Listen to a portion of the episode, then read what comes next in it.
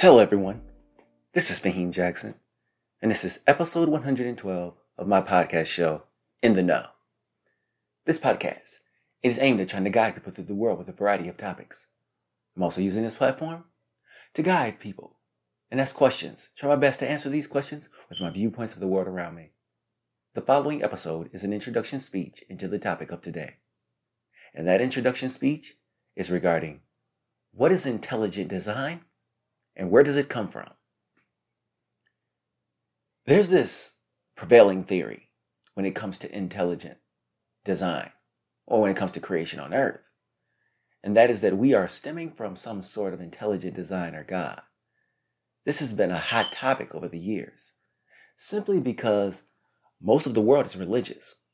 Since we have such a strong religious base, then I have a more religious viewpoint. Yet those once strong sentiments have been going away over the years. Well, at least I can say that much for the United States. So, with that being said, what are there are more people than ever before with an open mind into other perspectives. Those perspectives are looking deep into our existence as people and saying to ourselves, maybe there's another reason for us being on earth. The sentiment would be sacrilegious, but in keeping with an open mind, you have to acknowledge that maybe this could be a reality. So, with what has been said, where does the idea of intelligent design come from? And is it more in alignment with our existence? Let's ask a few questions first. Like, what is Earth? This is a place many different species call home. It is covered by a protective layer of atmosphere which keeps many living beings safe. But if we were to observe this planet from a more scientific perspective, it would be something like this Earth is a terrestrial planet which spans roughly 25,000 miles in circumference. The majority of the planet is covered by major bodies of water where our aquatic life resides. These waters being the Atlantic Ocean, Indian Ocean, the Arctic Ocean, the Antarctic Ocean, and the biggest being the Pacific Ocean. In addition to these oceans, there are smaller bodies of water, yet just as important. Red Sea, Gulf of Mexico, the Mediterranean Sea, the Nile River, the Amazon River, Mississippi River, and the Great Lakes. There are seven continents in which humans and animals reside. These planets are North America. I mean, not these planets, but these continents are North America, South America, Europe, Asia, Africa, Australia, and Antarctica. Antarctica is a rare place because little to no human life lives here, simply because it is so desolate and frigid, not much can survive. Of our continents, are countries, states, cities, provinces that make up these continents. Places like China, Russia, the UK, and Brazil. States like New York, California, Texas, Florida. Provinces like Ontario and Quebec. And then there are the cities like Cairo, Sydney, Berlin, Seoul, Tokyo, Johannesburg, Toronto, Madrid, and Paris. So as you can see, theirs is pretty vast. But that's still not it because there's humans, plants, animals, which we will get to in a little bit. There are microorganisms that occupy Earth as well. What are plants on this Earth? When we observe plants on Earth, we have to acknowledge the many different issues, uses of plants. One of the main uses is having to do with the conversion of carbon dioxide into oxygen. This oxygen gives humans and animals the ability to breathe on Earth. But wait just a minute. Plants are living, breathing organisms themselves. Does that mean when we cut down these trees and shear lands that they have feelings? We wouldn't know as people because it is impossible to truly gauge this type of emotion. But plants aren't just cut and sheared for building infrastructure, they're also good for the nourishment of our bodies as humans. Now, are there any additional uses for plants? The answer to that question is yes, they do. Plants also play a vital role in the treating of pain and illnesses. For instance, the same poppy fields where the narcotic heroin comes from are the same poppies used to make a drug oxycodone. This is a pain reliever drug. Although this pain relief drug does not present itself without problems that come with it. But I'll leave that for another episode. So as you can see, plants bring more than just window dressing for our landscape. Well, what about animals' uses for plants? Because there are the herbivores and the carnivores. Where the herbivores are more of the plant eaters. These are the animals which roam the wild that we are not afraid of, which lead us into the next topic, and that is animals. What are they in this world? What are animals? Animals are the species that have been on Earth almost as long as plants. Well, they have, relatively speaking. These creatures, who've evolved just as much as humans have, over time exist for what reason? We still don't know. It's just what took place over time as microorganisms took form. But animals have served also as food source for many human beings. That's right. Animals are part of the animal chain for people. Now, when looking back at animals, away from people, animals have a commensalism relationship with each other. An example of this relationship is sharks and plankton. Plankton feasts off the meat on the teeth of sharks. This also keeps the teeth clean as well, in addition to the plankton. In addition to this, plankton hide from predators this way as well. And that's what's so great about animals, that they have such an amazing ability to work with their surroundings, to exist in their habitat. Well, what about man? This is the area of nature that I can understand the most. And the best reason to explain this is that I am human myself. Understanding myself is to understand the people around me and nature at its best. We are these carbon based life forms which took millions of years to evolve. And what is interesting is that there is evidence to prove that our brains are expanding. This information points to the fact that humans are still evolving. And since we are evolving, what shall happen as a result is that we become better adapted, meaning we tend to live longer when better adapted to the surroundings. Our health care becomes better and infrastructure grows. Now let's go back to the adapting aspects of life. For this next section, it would be about climate. What is climate? Our planet, Earth, there are five major climates from around the world. These five main climates are tropical, dry, temperate, temperate, continental, and polar.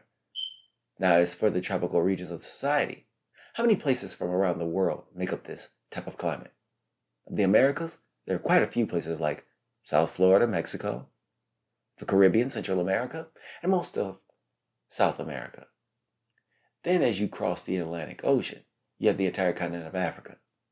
Moving across the globe, you have the continent of Asia, where the Middle East has tropics and Southeast Asia as well. And next there is the continent of Australia, which consists of the entire continent as tropical. Now we focus on the dry areas of the world. These areas can be found in the tropical zones. These are places with little rainfall. In North America, you have the desert in the United States, great western regions in Nevada and Arizona, Mexico in the north, as well as the entire northern region of Africa. Let's also not forget parts of the Middle East and the middle region of the continent of Australia. Next come the temperate climate, which are the zones located in Canada, throughout Europe, Northern Asia, Japan, like Russia and North and South Korea, and the very tip of South America. These are places which typically consist of all four seasons, like for instance, the Midwest of the United States and parts of Europe. Lastly, are the polar climates to the north, very south of the globe. These areas have cool summer months and very cold winters. There's no vegetation, which, with thick layers of ice covering the lands. Now to the area of who made life. This is an interesting area of interest that tends to cause a lot of controversy. What is God or was it God or something else? Well, here's where we explore the aspects of religious views versus scientific. Because observing the world from just the perspective of one side is just too close minded. Now, on the other hand, hearing that God created earth in six days, then rested on the seventh day, is very far fetched. Then, what is the real way in which the world was created? Because you have to believe in either the scientific or the religious view.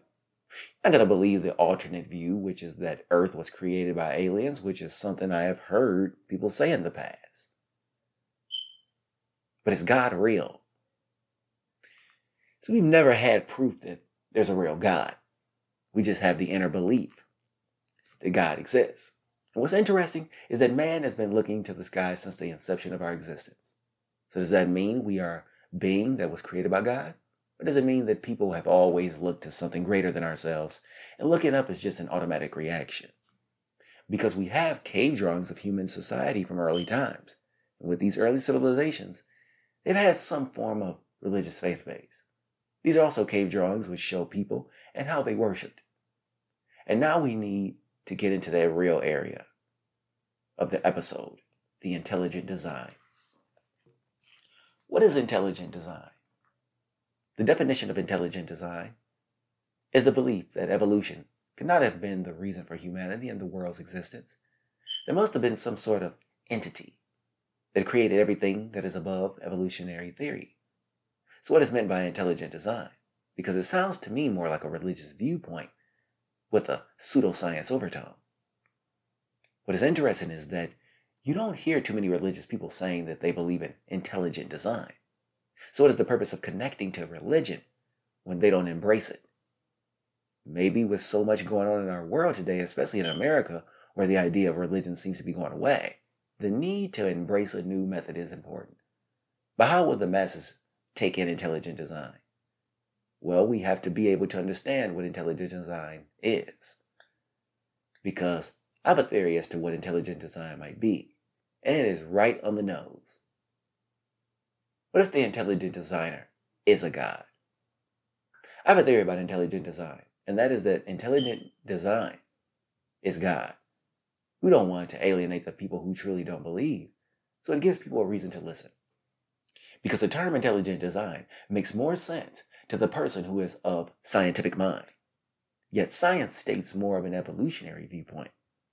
But opening the door to appease the scientific community will alienate the religious base. So let's look at my viewpoint. Now, from where I'm standing, intelligent design is just another way of saying God created Earth. It allows people the opportunity to talk about God without all the controversy. But does it? Because you're still saying that God is not involved. So religious people are still going to shy away from it. They're going to say, why would we stray away from God? For the sake of expediency. Now, the scientists, to me, might be more inclined to have the conversation regarding the creation of life on Earth if this was the case. I think there has to be something scientific regarding Earth that took place. Is the Big Bang it? I don't know. Maybe a theory will come along later that will challenge this. Yet spirituality is a part, is a present because no matter what time period you go into, the distant past, all civilizations look to the sky for answers. There has to be something said about that. So, with this end statement, while we have to understand intelligent design, I've never really been that much of a religious person, but it has been an interesting topic to cover simply because its impact on our society. The words of man written inspired by God just seems a little far fetched. That would ruffle some feathers with a lot of people want to believe that God created everything. But I'm sorry, I can't help the way my mind works. I am not here to crush the idea of religion. I do still think there's a place for faith base in our society. Reason being is because we gain a lot of productivity in society from people having the faith to get up in the morning. Yet we have to understand that the world is rapidly moving in another direction. Well, at least in the United States, it's moving in another direction. So, thank you for listening to this episode of In the Know. I'll be bringing you another episode regarding religion. The next topic will be asking the question Does society need God? Or do we just need ourselves?